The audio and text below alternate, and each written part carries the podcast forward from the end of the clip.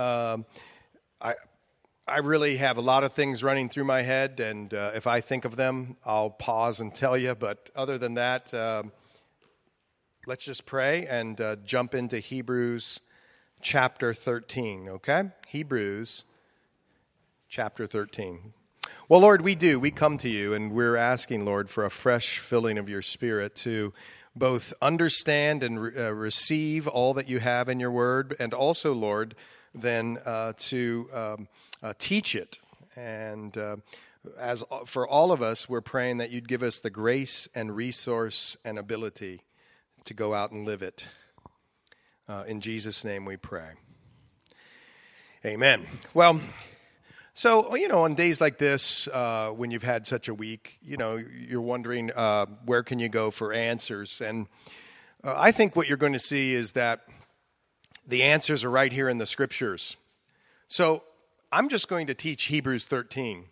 And we will talk about some of the circumstances surrounding this week and uh, what it means or, or what it means for us. And, uh, uh, but we're, we're going to dive into Hebrews 13 and, and, and uh, conclude this thing off or finish this thing off. This is a letter that's written to Hebrew Christians. Even I can figure that one out.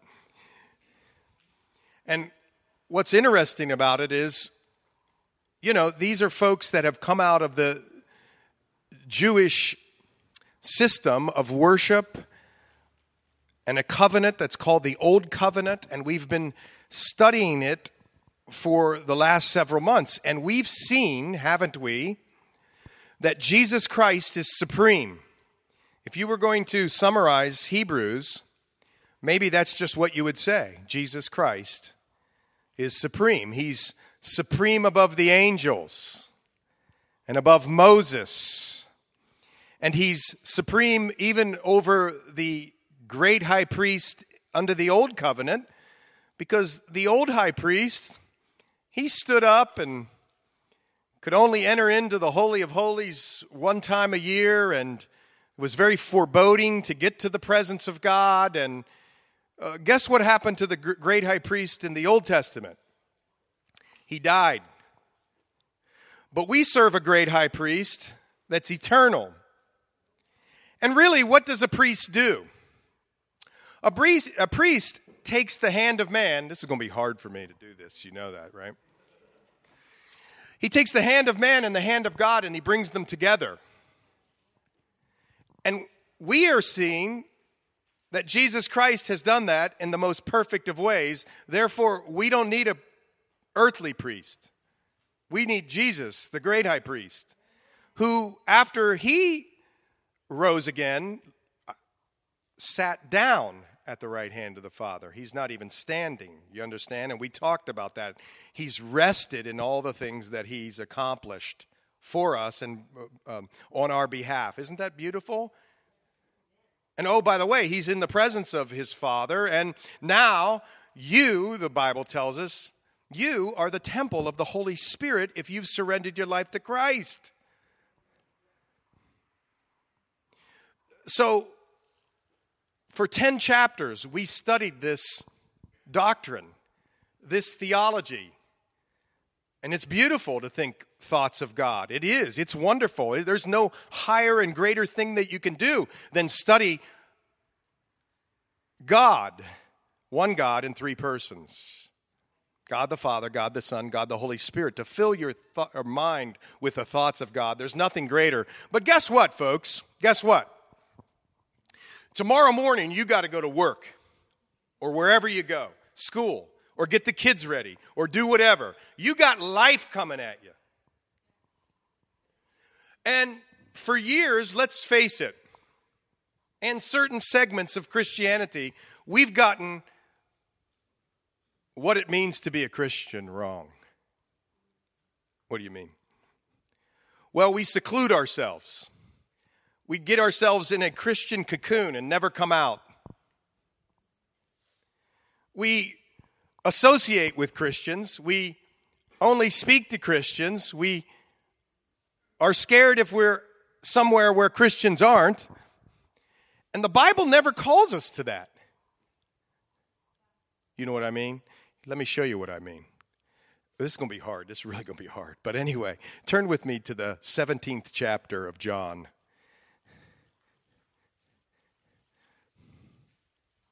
I just want you to see it for yourself. Go to the 17th chapter of John.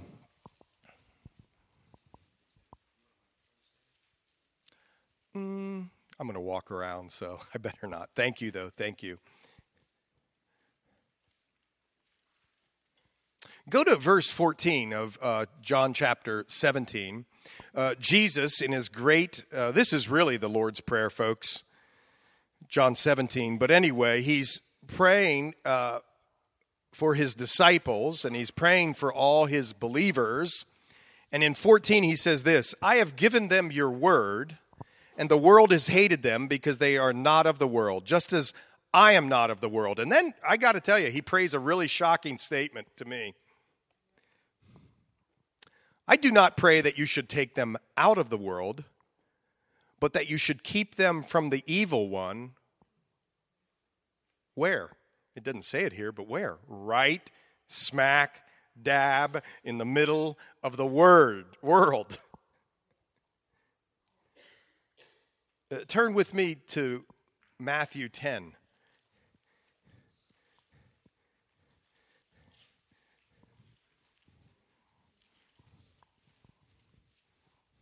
as he sends out his believers.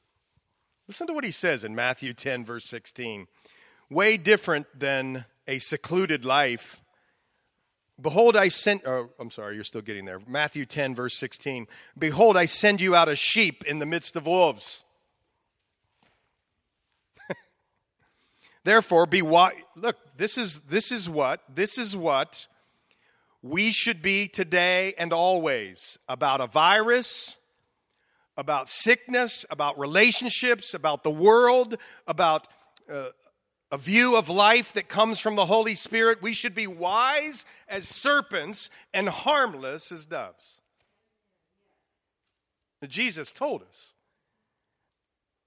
I know sometimes you just want to stick your head in the sand. I feel like that sometimes.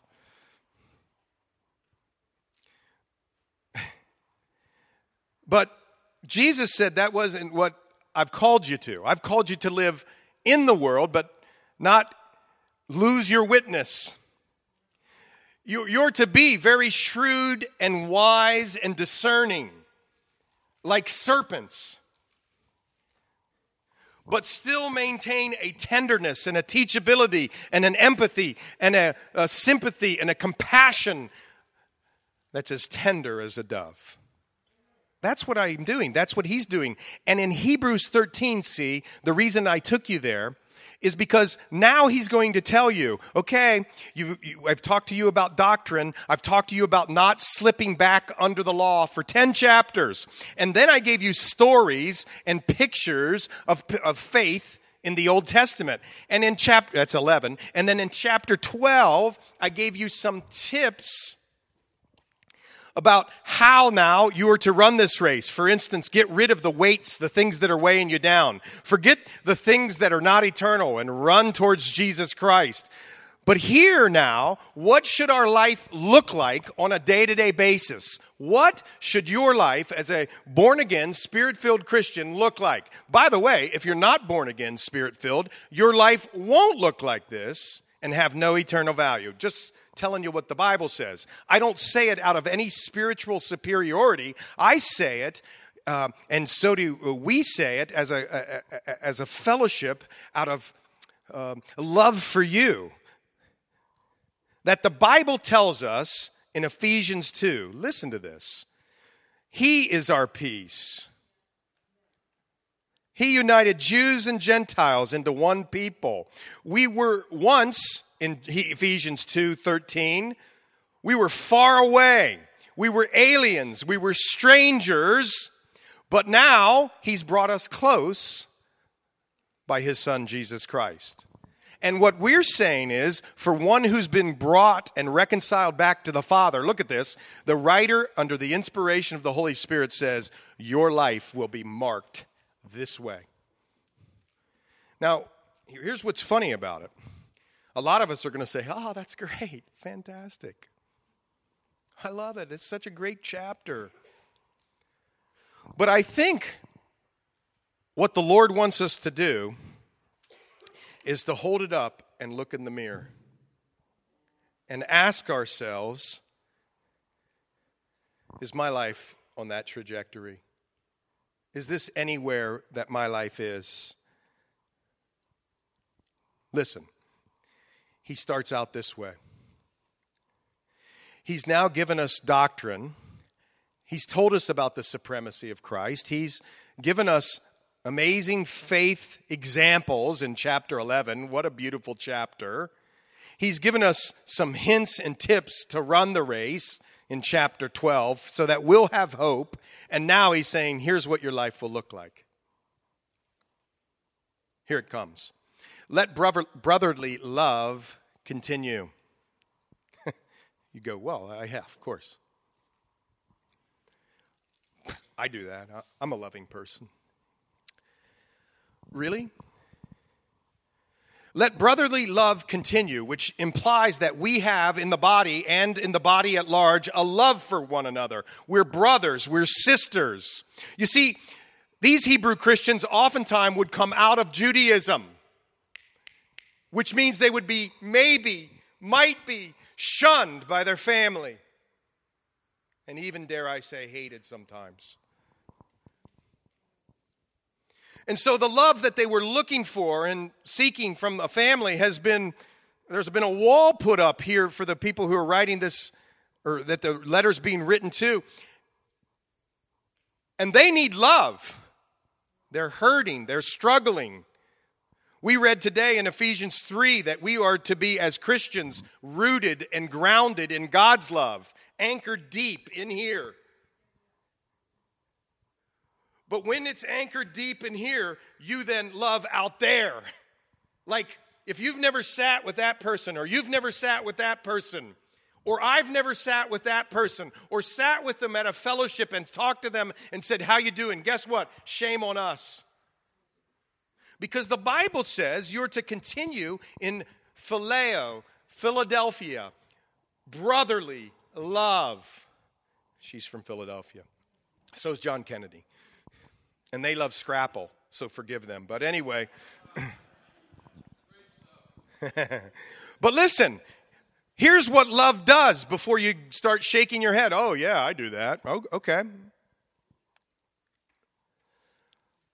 Love suffers long with people. Like, you know, when the guy across the aisle in the church is taking your seat Come on, people, we can get in fights about where we sit in the sanctuary. Or, or they just won't learn this thing that you want them to learn.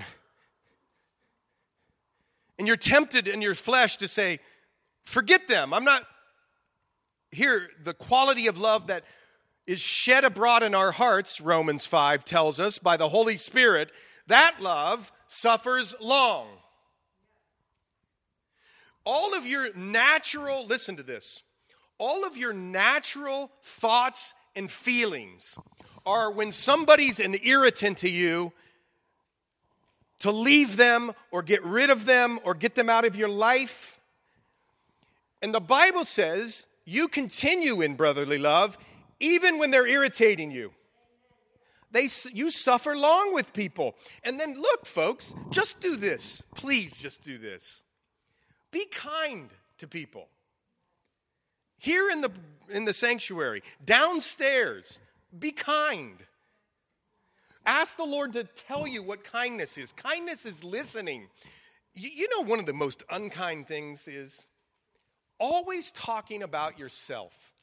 I mean, of course, if you have needs, the Lord says do it. Bring it to other people. Confess your sins one to another. If you don't feel great, great. Tell people you don't feel great. Get prayed for. But, you know, you don't always have to talk about yourself. One of the greatest things in being kind is sincerely seeking how the other is with a smile and a countenance that's warm and accepting. And if you're a person that struggles in that area because you're an introvert or whatever excuse you blame it on, ask the Holy Spirit to do that in your life. To be kind. To be kind.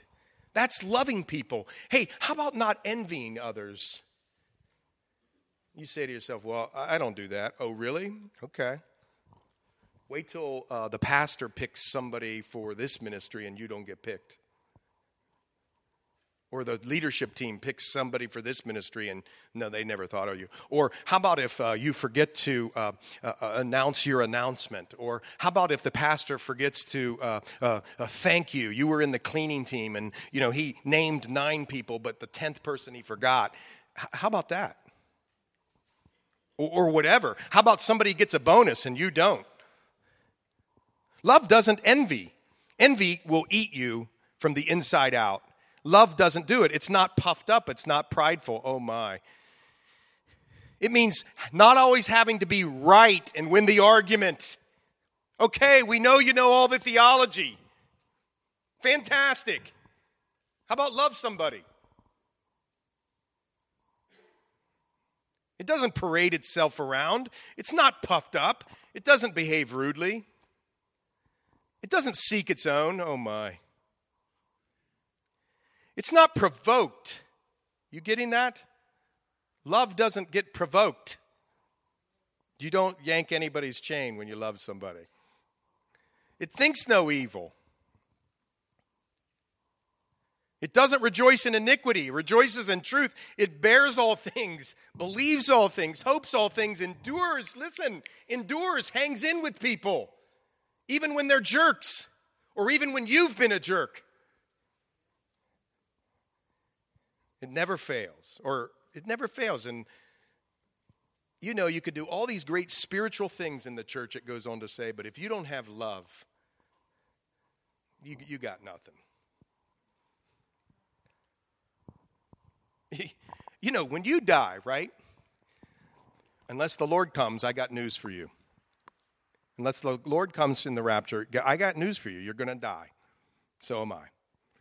And when they write my tombstone or your tombstone, do you want them to say he could give a 15 page paper on Arminianism versus Calvinism? or, or do you want to, to say he laid it or she laid it all out in love? What would you rather say? Here the Lord says, continue in brotherly love.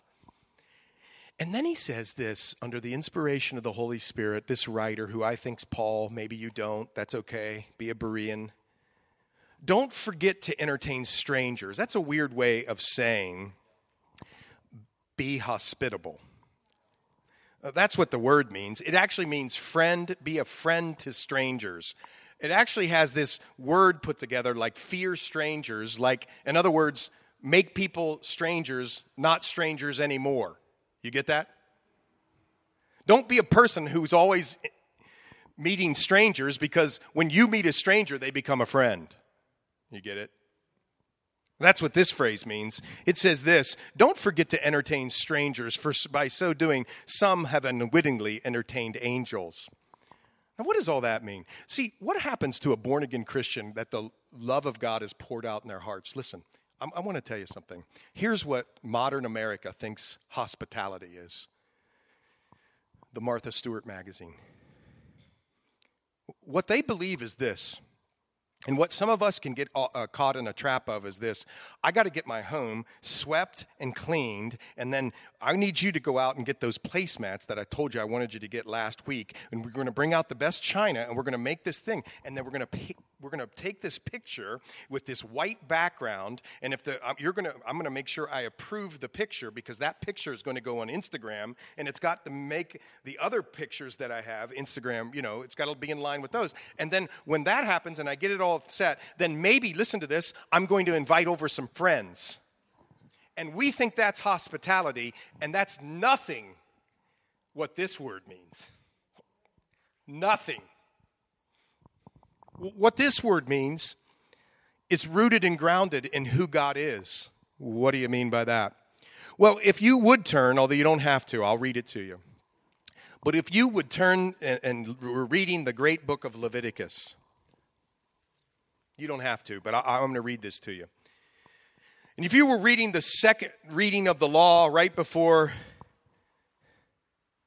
Anyway, if you were reading the second reading of the law, the book of Deuteronomy, you would see something about the Lord because he tells it to us. Leviticus, God's giving the worship laws to the nation of Israel. Listen to what he says in chapter 19. Listen to this. The stranger who dwells among you shall be, be to you as one born among you. This is in Leviticus 1934, folks. The stranger who dwells among you shall be to you as one born among you, and you shall love him as yourself. Now, do you know how dangerous it was back in ancient times when strangers were roaming the, you know, the, or walking around? You were strangers. Listen, why would somebody do this? The Lord says in Leviticus 19, For you were a stranger in the land of Egypt. And here it comes. Here's the whole basis. Ready? Don't miss it. It's so elementary, but don't miss it. I am the Lord your God. That's what he says in Leviticus 19:34. Listen to this one now in Deuteronomy. You think the Lord has a heart for strangers? Ready? Verse 17 For the Lord your God is God of gods and Lord of lords, the great God, mighty and awesome. Didn't we sing that? Who shows no partiality nor takes a bribe. He administers justice for the fatherless and the widow. Here it comes. Ready? And he loves the stranger, giving him food and clothing. Therefore, love the stranger, for you were strangers in the land of Egypt. Now, listen to me. I'm reading off my phone here what I just read to you. In Ephesians 2, this side of the cross, guess who's strangers and aliens in this world to God? You are and I am. Listen, you're a stranger to the Lord. I am a stranger to the Lord before I've surrendered my life to Christ and Christ has reconciled me back to the Father. You get it? You're a stranger. You're an alien. You're an enemy of God. And this has been the Lord's heart since the beginning of the Bible or since the beginning of time, but you, you, or even before that. He's always been this way. He's has a heart for strangers.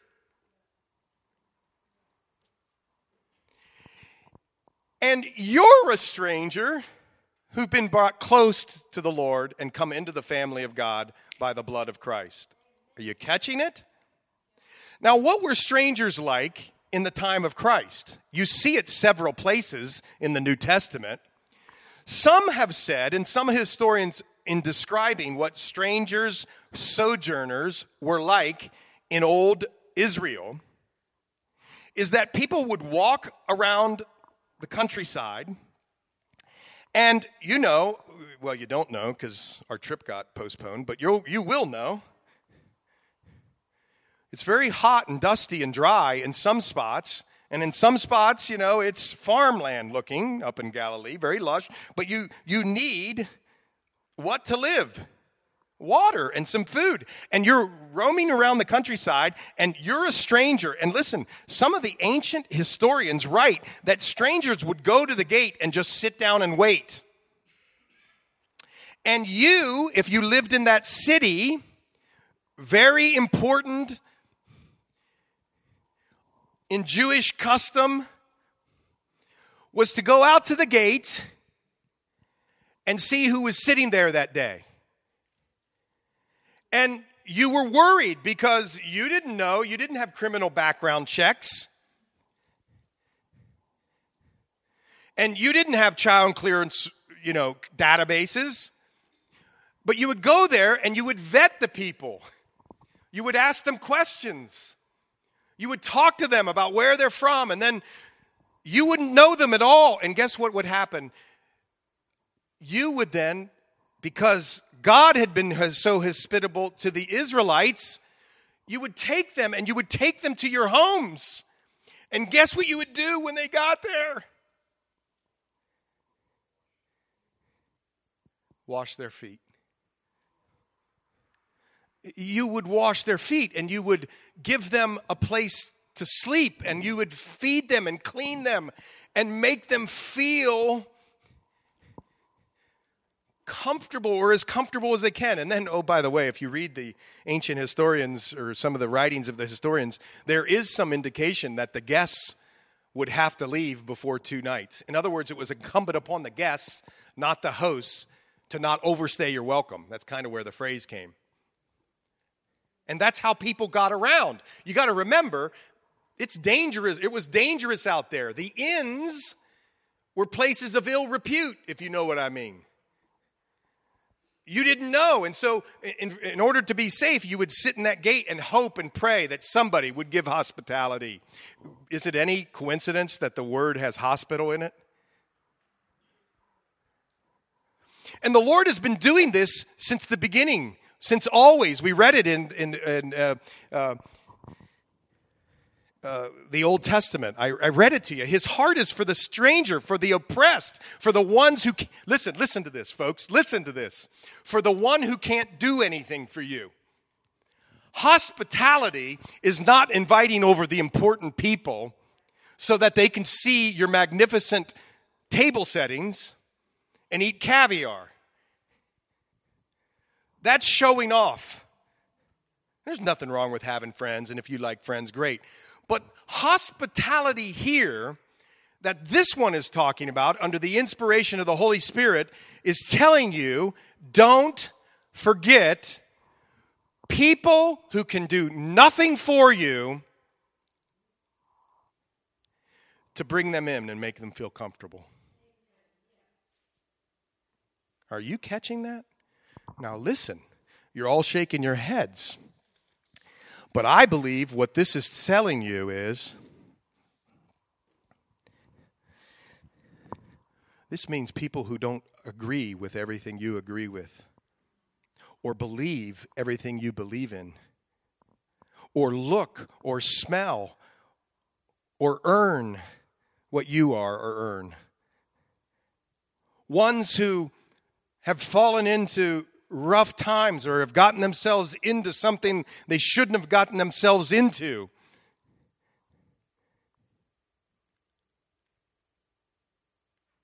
Why do I think that? Because God did it for you. and when I think about what He did for me, the worst of all, the polite guy who never wanted to do anything for anybody, just wanted to see what I could get from somebody else. And if I couldn't get something from you or he couldn't have something for me, I would politely just get you out of my life.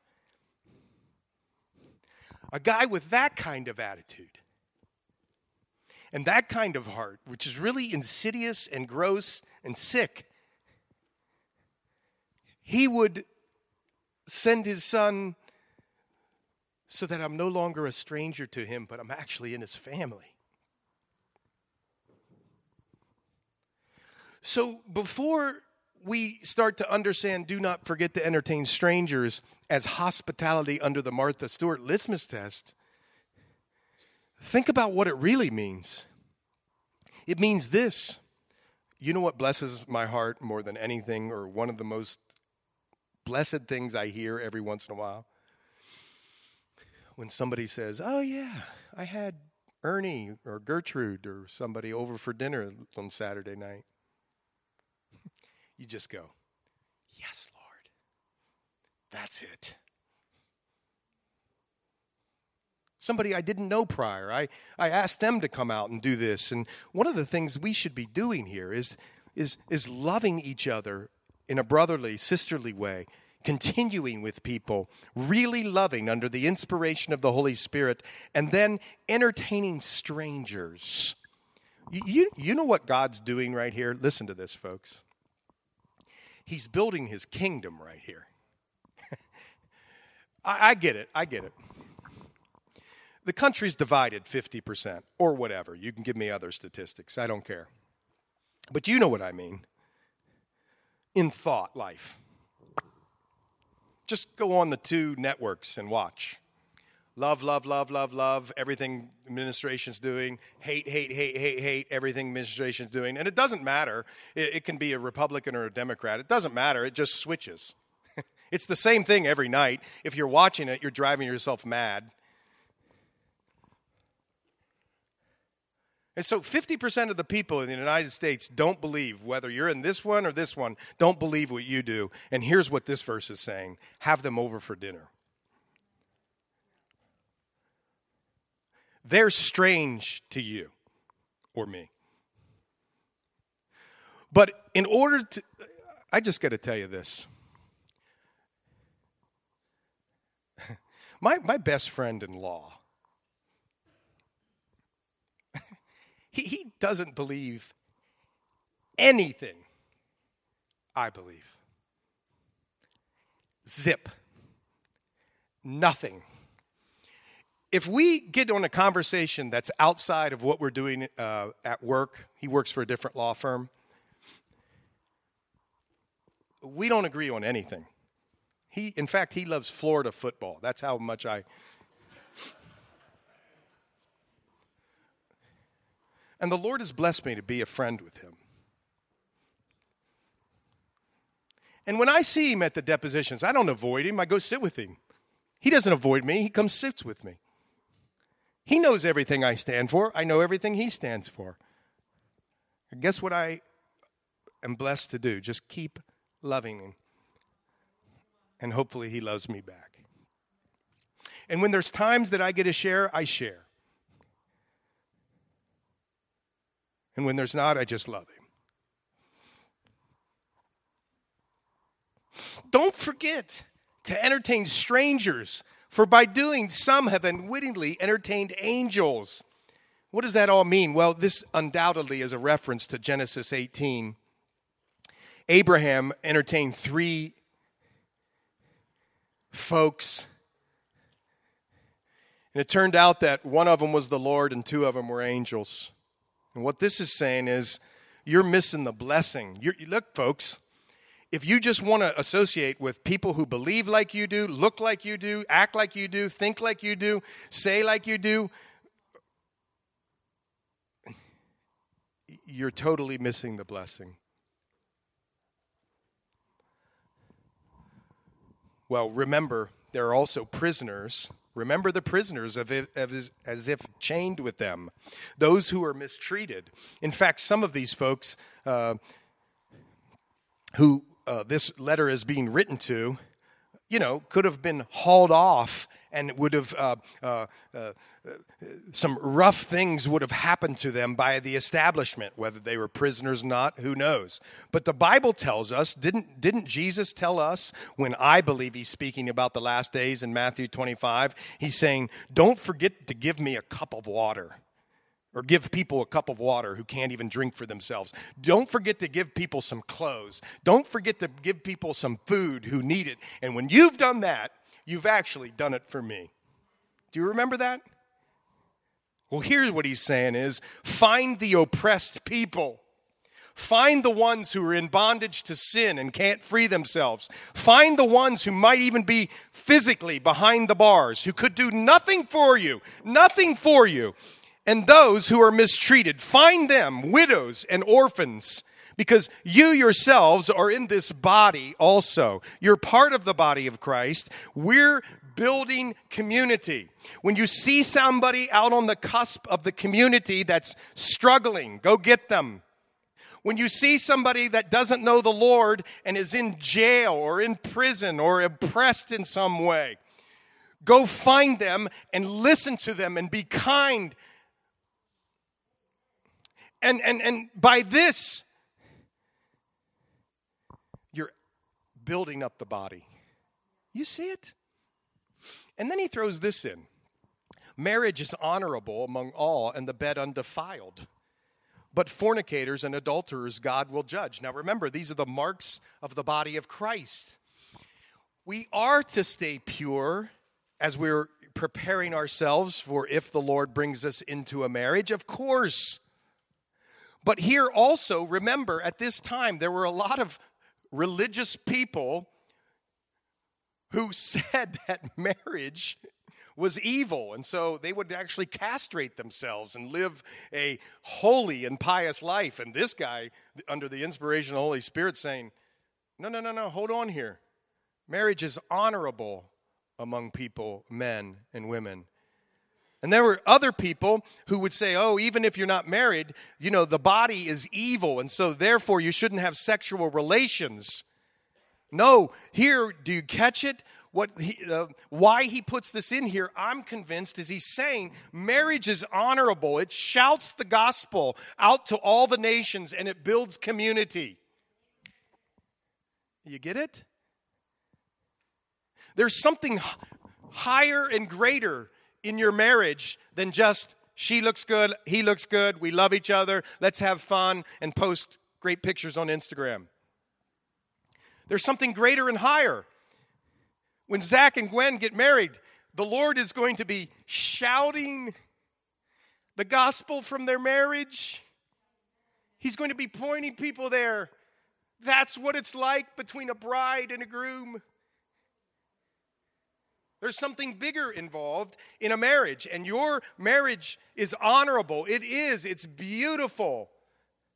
And we're not to defile it. And you know this. You could go to several different places that talk about those who practice sex outside. I, did, did you hear what I said? Practice it and thumb their nose at God on sex outside of marriage or uh, adulterous affairs. You could go and read in Revelation 21 and Revelation 22 about a final judgment for those who have chosen to live that lifestyle as opposed to a lifestyle honoring God. What should we be teaching our kids about abstinence? Not so much don't do it, but why we should honor God with our bodies. It's a big difference. We're honoring the Lord. It's honorable. It's honorable to Him. And then here it comes let your conduct be without covetousness. I'm just amazed that the, that the Holy Spirit would throw this in. It just seems so like such a minor issue. and yet, this is the most major issue at the forefront of all Americans keeping up with the Joneses. Man, my house doesn't look like their house. How come, Lord? I'm the pastor. I went to 50 Bible studies this year. He only went to 48. And on and on and on we go. And what happens when we compare is a root of bitterness, last chapter told us happens. Root of bitterness gets in our heart and then just slowly destroys us. It, it destroys, listen to this, it destroys community, it destroys the body. Why, why did the pastor ask him to do the announcements and he asked me to clean the toilets? Why did the leadership group ask her to be in charge of the women's study, but I have to come and set up chairs? You see, when we start to think that way, we're coveting positions. And we could get jealous, and the Bible says grace sees none of that. Grace performs or grace doesn't have to perform. He's performed it all. We just respond back in love to a Lord who loves us. Anything that we do, we just do it as unto the Lord. So let your conduct be without this covetous. I can't even say it. Covetousness, and be content with such things as you have. Whatever the Lord's given you, be a great steward with it and be content. Is it wrong to work and get a paycheck and get a bonus? No, of course not. But when you let your possessions possess you, you are in trouble. If you can leave, let go of your possessions, fine. If you can let go of your position, great. But when you can't let go, you've created an idol.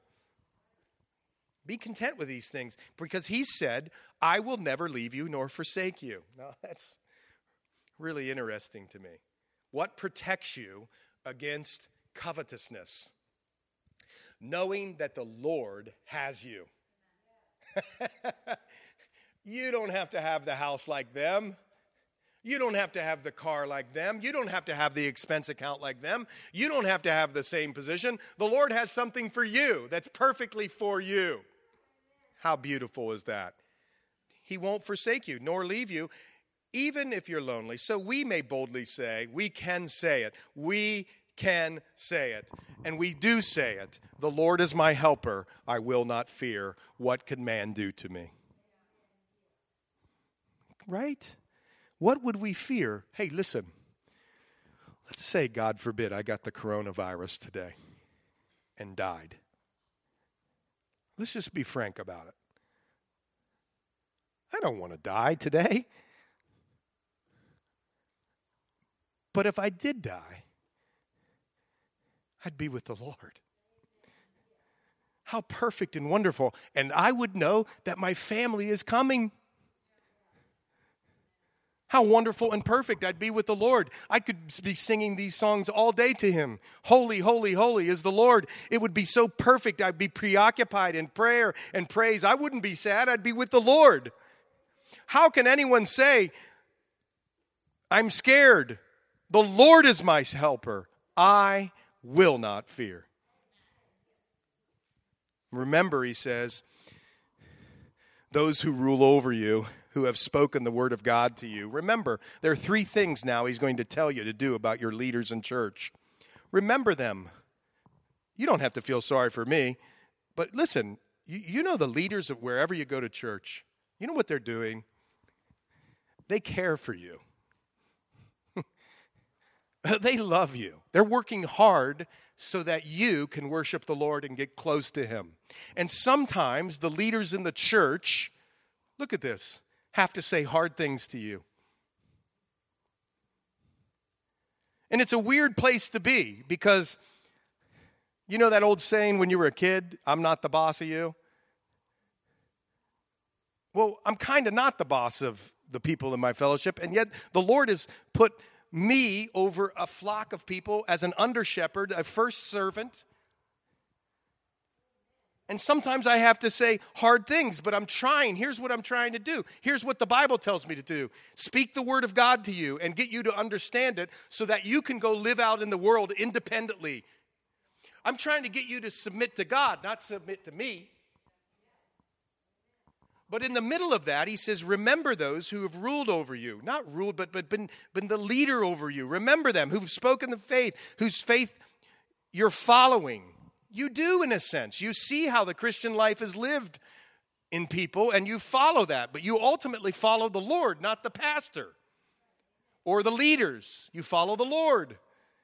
But you do see how people live out their Christian life, right? I mean, we're no dummies, we see how it's lived out.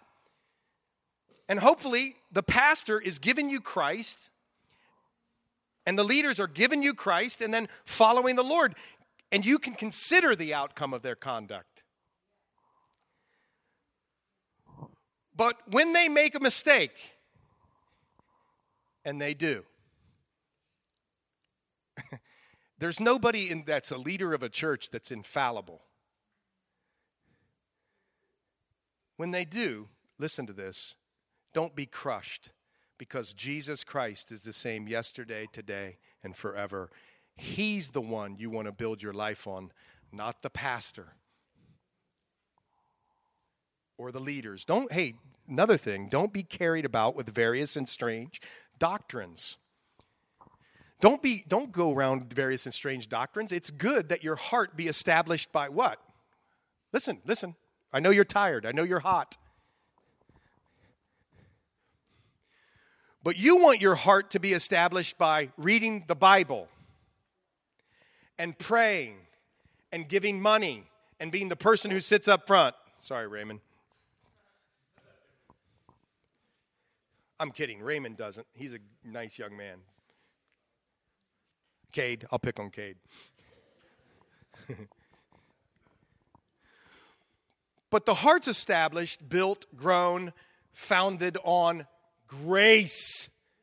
And grace is not just, you know, we think grace is, oh, Cade stabbed some guy in the leg today. Who cares? It's okay, Cade. I know you didn't mean it. You were tired. You didn't get enough sleep. We think that's what grace is. That's not what grace is. Grace is powerful, transforming. It teaches you to obey godliness, it, it transforms you. And grace is where we're established. But grace is all because of God's resources, not yours. You just plug into them. And that's what you're established by, and it's not foods which you've not profiled or not profited. Those have been occupied with them. It's not what you put into your body that counts or don't put into your body that counts. You're not going to come closer to God because you eat something or you don't eat something. Now, if you're convicted to do that, and it helps you worship the Lord, do it. But you're not going to come any closer to God because we've known that the cross and his resurrection is all you need. That's all you need to come close to God. It then says, What should our lives look like? Well, we have an altar from which those who serve the tabernacle have no right to eat. What does that mean? Well, look at this. It says a little later on in verse 15, by him let us continually offer the sacrifice. The altar where we serve is Jesus. He's the conduit now. He paid the price. We don't have to. Look at this. There's no altar here. There's no altar. You're not going to go in some back room and find an altar. You don't need an altar anymore. All you need is Jesus, who is our altar by the cross and his resurrection. You don't you don't have to eat or not eat because the bodies of those animals whose blood is brought into the sanctuary by the high priest for sin are burned outside the camp. If you knew Leviticus, and I know every one of you do, you would know that there are different offerings, and one particular offering is called a sin offering. And that sin offering was required to go outside the city of Jerusalem and be burnt totally. Couldn't eat any of it. And we know, therefore, Jesus, verse 12, also that he might sanctify the people with his own blood, he suffered outside the gate. In other words, that sacrifice of all those years ago in Leviticus was a picture pointing to the perfect sacrifice of Jesus Christ, who paid for your sin once for all and is now seated at the right hand of the Father, interceding for you. You get it? You see why this is so supreme? Well, hold on now. I got something for you. I see some yawns. Therefore, let us go forth to him outside the camp. We bear his reproach. We identify with Christ. We are like, oh, you say lose your life to gain it? We say, oh, he says, oh, you need to be a servant to be great in the kingdom of heaven. You need to be a person who is going to get reproached because of what you're going to believe and trust and whom you're going to trust, you say, That's exactly what I'm saying. I'm not afraid to identify with the Lord, which is an outside the gate life. For we're here, we have no continuing city like Jerusalem, but we seek the one to come, the heavenly Jerusalem. Therefore, by him, let us continually offer the sacrifice of praise. We don't have an altar. There's nothing that needs to be sacrificed anymore, but now we live a life of response to the gospel. And the things in which the Lord tells us we can do to give back to the Lord is give your whole life. Romans 12, 1 and 2. It also says you can give your material things. Philippians 4:10. But here it says that your thanksgiving when you're singing up here on Sundays or in your car or at home is a sacrifice of praise. And don't forget then also to do good and to share, be a hospitable person, for with such sacrifice God is well pleased. What are you to do? I, look, folks, what do you do in the middle of the coronavirus? The same thing you did when there was no coronavirus Go find people who are scared, lonely, hurting. You don't know.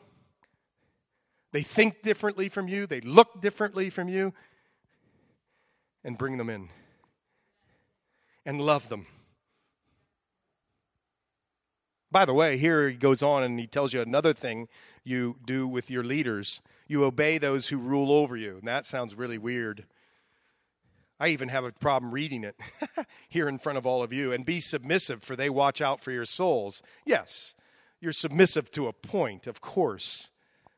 You honor those who are, are leading over you in the spiritual things, but don't get mixed up in some weird cultish shepherding thing where the guy's telling you who to marry or the guy, you know, people are telling you who to marry and where to go and what to do. No, you and the Lord and your family pray and enter in, and we are here to help you navigate those things and be leaders in those things, but not to lord it over you. And that's what you should do. But, but listen also, folks. when somebody in the leadership of the church you're at knows you're in a fight with somebody and they say, you know, you really should go say you're sorry and ask for forgiveness. And they say, nah, not doing it. Or, you know, you're you're living with that girl and you're not getting married and you're running all around town with the other girls, you know, you, you should stop that. See, that's what we're here for. And people get that mixed up, and sometimes we have to come and say so. Let them do so with joy and not with grief, for that would be unprofitable for you. I always wonder when I read that. How do you leave people? Always grieved or joyful? Pray for us. That's another thing you could do for the leadership. Pray for us that we are confident that we have a good confidence in all things, dishonoring to live honorably. But I especially urge you to do this that I may be restored to you the sooner. I think Paul's writing that, maybe not. Be a Berean. But here's the part I'm driving to for this week. Now may the God of peace who brought you who brought up our Lord Jesus from the dead, that great shepherd of the sheep, isn't that a one a beautiful way of saying it? It's funny. That's like a backhanded. What's the opposite of compliment? What's that? Insult. That's like a backhanded insult there. He is the great shepherd, but that means you're a sheep, and so am I. And guess what sheep do? Dumb things. and sometimes they wander off, and sometimes they have no idea what's good for them or bad for them. And he, here he's saying, the, listen to this, folks. He's the God of peace. Some of us in here today and always need peace. The Bible tells us that perfect peace is given to those whose mind is stayed on you, Lord. You can have peace with God, the Bible tells us, by the blood of Jesus Christ, and have the peace of God. And what does it all stem from? It stems from the fact that there was a blood covenant that's eternal. Read the rest of it. The great shepherd of the sheep through the blood of the everlasting covenant. There's this blood covenant he made on the cross. And he'll make you complete in every good work to do his will. That's because he rose again and now comes to live in your life, and he's guiding you and directing you and empowering you to live a life that you could never live to do his will, working in you what is well pleasing in his sight through Jesus Christ, to whom be glory forever and ever. Here's where perfect peace comes, starts and ends. It's by knowing that you're a sinner. Oh, that's weird. that's perfect peace.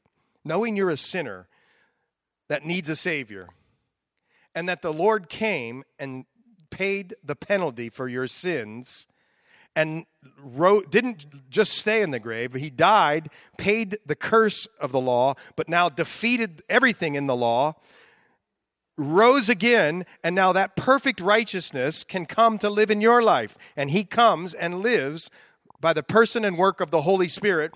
That means if there's a coronavirus or a stock market crash or a F on a school paper or a, a boyfriend or girlfriend or husband or wife or a death, which are all hard things and very difficult, listen, they can't destroy our peace. Here's why because He is peace. You catching that? He is peace. May the God of peace who brought us up from the dead, you for those who are in Christ, you've gone from dead, death to life. He died for his sheep, he lives for his sheep, and he's coming back for his sheep. He says here, doesn't he? I appeal to you, brothers, brethren, bear with the word of exhortation, for I have written to you in a few words. That's funny, isn't it? You feel like that's a lot of words. But you could read this uh, way under an hour. Know that our brother Timothy has been set free, with whom I shall see if he comes shortly. Greet all. Look, look at this. Here's another thing you could do for the people who, who are leaders in the church Greet them. No bitterness towards them. I've had people come up and apologize to me. It's okay, don't feel sorry for me. I'm glad they did it because I say a lot of stuff up here. Sometimes I make a mistake. But I say a lot of stuff up here, and sometimes the Lord uses His word and He convicts people when it hurts. It stings. I've had people come up and say, You know, I've been holding bitterness against you because you said, you know, whatever. You can do that with your leaders before you even know it. Here he says, Don't hold that bitterness, greet them. Yeah, you have a different view on something. You have a different view on something. Okay, you've got a different view. Or he had to tell you, or somebody had to tell you something hard. Okay, greet them. And all the saints, those from Italy, greet you. Grace be with you all. Amen.